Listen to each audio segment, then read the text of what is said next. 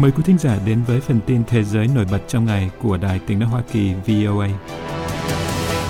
Hôm 20 tháng 2, Tổng thống Nga Vladimir Putin nói Nga phản đối việc triển khai vũ khí hạt nhân trong không gian và Bộ trưởng Quốc phòng của ông thẳng thừng bác bỏ tuyên bố của Mỹ rằng Nga đang phát triển năng lực hạt nhân trong không gian theo Reuters.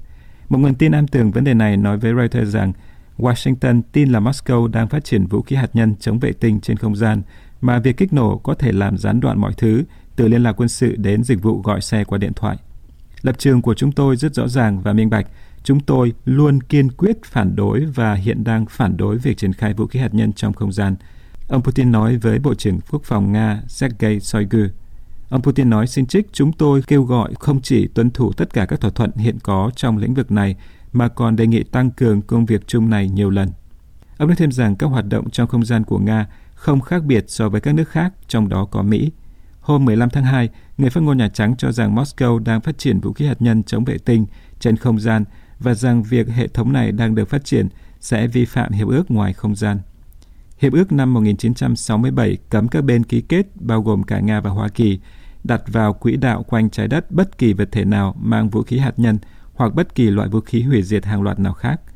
Tờ New York Times đưa tin rằng tình báo Mỹ có liên quan đến nỗ lực của Nga nhằm phát triển vũ khí hạt nhân chống vệ tinh trên không gian. Phản ứng trước cáo buộc của Hoa Kỳ, ông Shoigu nói rằng không có kế hoạch nào như những gì mà các nguồn tin ẩn danh ở Hoa Kỳ đã nêu ra. Ông nói với ông Putin, thứ nhất, không có dự án nào như vậy, vũ khí hạt nhân trong không gian. Thứ hai, Hoa Kỳ biết rằng điều này không tồn tại. Ông Shoigu cáo buộc Nhà Trắng đang cố gắng làm các nhà lập pháp Mỹ lo sợ để họ rót thêm tiền vào Ukraine như một phần trong kế hoạch của Washington nhằm gây ra điều mà ông gọi là thất bại chiến lược đối với Nga.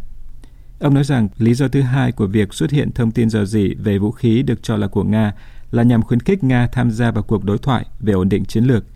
Cuộc xâm lược toàn diện của Nga và Ukraine vào tháng 2 năm 2022 đã dẫn đến cuộc đối đầu nghiêm trọng nhất giữa Moscow và phương Tây kể từ cuộc khủng hoảng tên lửa Cuba năm 1962, đồng thời cấu trúc kiểm soát vũ khí thời hậu chiến tranh lạnh đã sụp đổ. Ông Putin nói Nga chưa bao giờ phản đối các cuộc thảo luận về sự ổn định chiến lược, như ông nói không thể phân tách điều mà ông cho là phương Tây đang có mục đích đánh bại Nga ra khỏi các cuộc đàm phán về an ninh chiến lược. Hôm 20 tháng 2, Tổng thống Nga Vladimir Putin nói quân đội Nga sẽ tiến sâu hơn vào Ukraine để phát huy thành công trên chiến trường sau khi thị trấn Avdiivka thất thủ. Ông nói rằng quân đội Ukraine ở đó đã buộc phải bỏ chạy trong hỗn loạn, Reuters tường thuật. Thị trấn từng có dân số 32.000 người, rơi vào tay Nga hôm 17 tháng 2. Đây được xem là chiến thắng lớn nhất trên chiến trường của ông Putin kể từ khi lực lượng Nga chiếm được thành phố Bakhmut vào tháng 5 năm 2023. Đoạn ghi hình do Bộ Quốc phòng Nga công bố cho thấy hầu hết mọi ngôi nhà ở thị trấn Avdiivka đều mang dấu tích chiến tranh.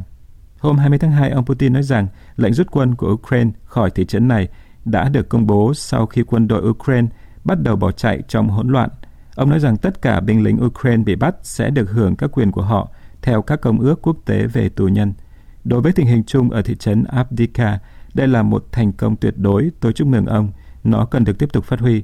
Ông Putin nói với Bộ trưởng Quốc phòng Sergei Shoigu tại Điện Kremlin. Nhưng sự phát triển đó phải được chuẩn bị tốt, được cung cấp nhân sự, vũ khí, thiết bị và đạn dược, ông Putin nói.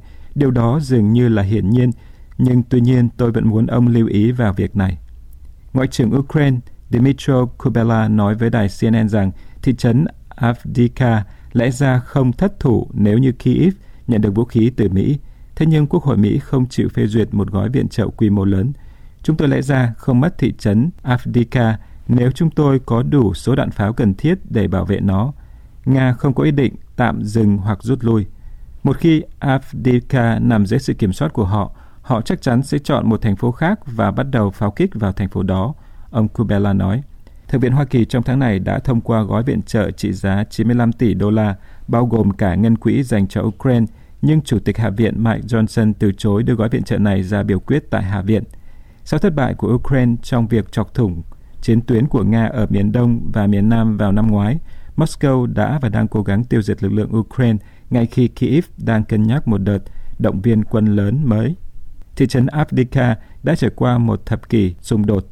Thị trấn này có ý nghĩa biểu tượng đặc biệt đối với Nga vì nó đã bị phe ly khai được Moscow hậu thuẫn chiếm giữ trong một thời gian ngắn vào năm 2014, nhưng sau đó lại bị quân đội Ukraine chiếm lại và đã xây dựng các công sự rộng lớn tại đây.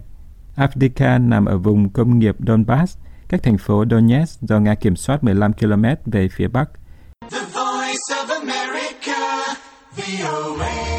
Cựu thủ tướng có ảnh hưởng của Thái Lan Thaksin Shinawatra, người được trả tự do trong tuần này đã được cựu lãnh đạo Campuchia Hun Sen đến thăm hôm 21 tháng 2. Ông Hun Sen là một trong những đồng minh thân cận nhất của ông trùm tài phiệt này trong suốt 15 năm ông sống lưu vong. Ông Hun Sen, người đã giữ chức thủ tướng Campuchia trong gần 4 thập kỷ, cho đến khi bàn giao cho con trai vào năm ngoái, đã cung cấp nơi trú ẩn cho ông Thạc Sìn trong thời gian ông sống lưu vong. Chỉ định ông làm cố vấn đặc biệt và cho phép ông thường xuyên đến thăm và gặp gỡ các đồng minh ở Campuchia, khiến các đối thủ của ông Thạc Sìn thất vọng. Các đối thủ coi đây là sự can thiệp của nước láng giềng. Các hoạt động của ông Thạc Sỉn, một nhân vật nổi bật trong nền chính trị đầy biến động của Thái Lan, đang được theo dõi chặt chẽ với kỳ vọng ông sẽ gây ảnh hưởng lên chính phủ do gia đình ông và các đồng minh lãnh đạo, như khi ông đã làm khi sống lưu vong để tránh bị ngồi tù sau khi bị lật đổ trong một vụ đảo chính. Ông Thạc Sỉn đã được tạm tha vào Chủ nhật do tuổi tác và sức khỏe của ông. Kể từ khi xuất hiện, người đàn ông 74 tuổi này được nhìn thấy có đeo nẹp, đệm cổ và sử dụng xe lăn. Một quan chức cấp cao đã gặp ông nói ông thực sự bị bệnh. Hai cựu thủ tướng gặp nhau và không nói chuyện chính trị, ông Hun Sen đăng trên Facebook, kèm theo hình ảnh ông ngồi trên ghế sofa cạnh ông Thạc Sỉn có vẻ mặt u ám đang đeo nẹp tay và cổ. Toàn bộ vấn đề sức khỏe của ông Thạc Sỉn vẫn chưa được tiết lộ. Các nhà phê bình đã đặt câu hỏi liệu ông có thực sự bị bệnh hay không. Ông Thạc Sìn đã có sự trở lại đầy ấn tượng ở Thái Lan vào tháng 8 cùng ngày khi người trung thành Thavisin được bổ nhiệm làm Thủ tướng Thái Lan và ông Hun Sen nhượng lại quyền lực ở nước láng giềng Campuchia. Ông Thạc Sìn bị kết án 8 năm tù vì xung đột lợi ích và lạm dụng quyền lực, nhưng được chuyển đến bệnh viện ngay đêm đầu tiên vào tù vì tức ngực. Bản án của ông được nhà vua giảm xuống còn một năm và ông được ân xá sau 6 tháng. Một số nhà phân tích nói chuyến thăm của ông Hun Sen thể hiện mối liên hệ cá nhân sâu sắc giữa họ. Mối liên hệ có thể củng cố mối quan hệ giữa hai nước, do ảnh hưởng của họ đối với chính phủ của mỗi nước. Giáo sư khoa học chính trị tại Đại học Chulalongkorn Siripan nói chuyến thăm phản ánh quan điểm chính trị của giới thượng lưu ở Đông Nam Á. Chuyên gia Siripan nói mối quan hệ của họ cũng có thể giúp giải quyết các vấn đề song phương khó khăn, chẳng hạn như việc thăm dò chung để tìm kiếm hydrocarbon ngoài khơi ở khu vực trồng lấn vốn đã bị đình trệ trong nhiều thập kỷ.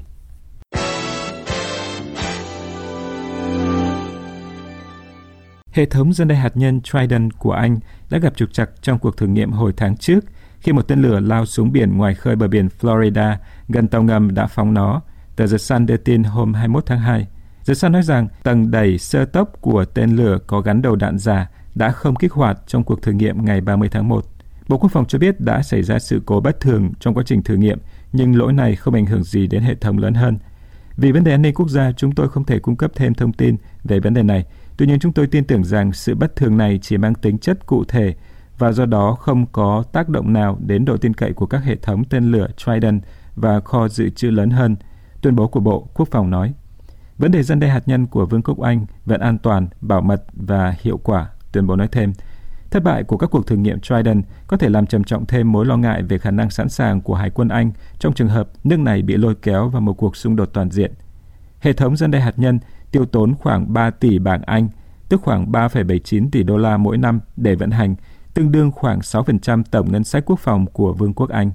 Quốc hội Anh năm 2016 đã thông qua kế hoạch đóng một lớp tàu ngầm mới, dự kiến sẽ đi vào hoạt động vào những năm 2030 với chi phí ước tính lần cuối là 31 tỷ bảng Anh. Cuộc thử nghiệm hệ thống trước đó vào năm 2016 cũng kết thúc thất bại khi tên lửa được cho là đã chệch hướng.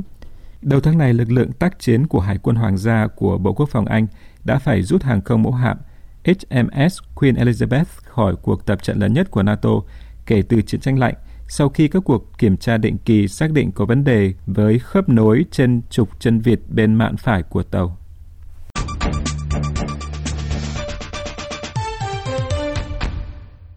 Hoa Kỳ hôm 20 tháng 2 một lần nữa phủ quyết dự thảo nghị quyết của Hội đồng Bảo an Liên Hợp Quốc về cuộc chiến Israel-Hamas, ngăn chặn đề nghị về một cuộc ngừng bắn nhân đạo ngay lập tức. Thay vào đó, Mỹ thúc đẩy cơ quan gồm 15 thành viên kêu gọi một lệnh ngừng bắn tạm thời liên quan đến việc thả con tin do Hamas bắt giữ. 13 thành viên của hội đồng đã bác bỏ phiếu ủng hộ văn bản do Algeria soạn thảo, trong khi Anh bỏ phiếu trắng. Đây là lần phủ quyết thứ ba của Hoa Kỳ đối với một dự thảo nghị quyết kể từ khi bắt đầu cuộc giao tranh hiện nay vào ngày 7 tháng 10 năm 2023. Washington cũng đã sử dụng quyền phủ quyết của mình để ngăn chặn việc sửa đổi dự thảo nghị quyết vào tháng 12 năm ngoái. Đại sứ Algeria tại Liên Hợp Quốc phát biểu tại hội đồng trước cuộc bỏ phiếu. Một cuộc bỏ phiếu ủng hộ dự thảo nghị quyết này là ủng hộ quyền sống của người Palestine. Ngược lại, bỏ phiếu chống lại nó ngụ ý sự tán thành bạo lực tàn bạo và trừng phạt tập thể lên đầu họ. Đại sứ Hoa Kỳ tại Liên Hợp Quốc Linda Thomas Greenfield hôm 17 tháng 2 đã ra tín hiệu rằng Hoa Kỳ sẽ phủ quyết dự thảo nghị quyết này vì lo ngại nó có thể gây ra nguy hiểm cho các cuộc đàm phán giữa Mỹ, Ai Cập, Israel và Qatar nhằm tìm cách môi giới cho việc tạm dừng chiến tranh và thả các con tin bị Hamas giam giữ ở giải Gaza. Bà Thomas Greenfield nói tại hội đồng trước cuộc bỏ phiếu, yêu cầu ngừng bắn ngay lập tức vô điều kiện mà không có thỏa thuận yêu cầu Hamas thả con tin sẽ không mang lại nền hòa bình lâu dài. Theo vào đó, nó có thể kéo dài cuộc giao tranh giữa Hamas và Israel. Nghị quyết do Algeria soạn thảo bị Mỹ phủ quyết không liên kết lệnh ngừng bắn với việc thả con tin. Nghị quyết yêu cầu riêng biệt một lệnh ngừng bắn nhân đạo ngay lập tức và thả ngay lập tức và vô điều kiện tất cả các con tin. Đặc phái viên Liên Hợp Quốc về Palestine Riyad Mansour nói với hội đồng, thông điệp được đưa ra hôm nay cho Israel với quyền phủ quyết này là Israel có thể tiếp tục thoát khỏi tội giết người. Đại sứ Israel tại Liên Hợp Quốc Gilad Erdan cho biết từ ngừng bắn được nhắc đến như thể đó là một viên đạn bạc, một giải pháp kỳ diệu cho mọi vấn đề của khu vực.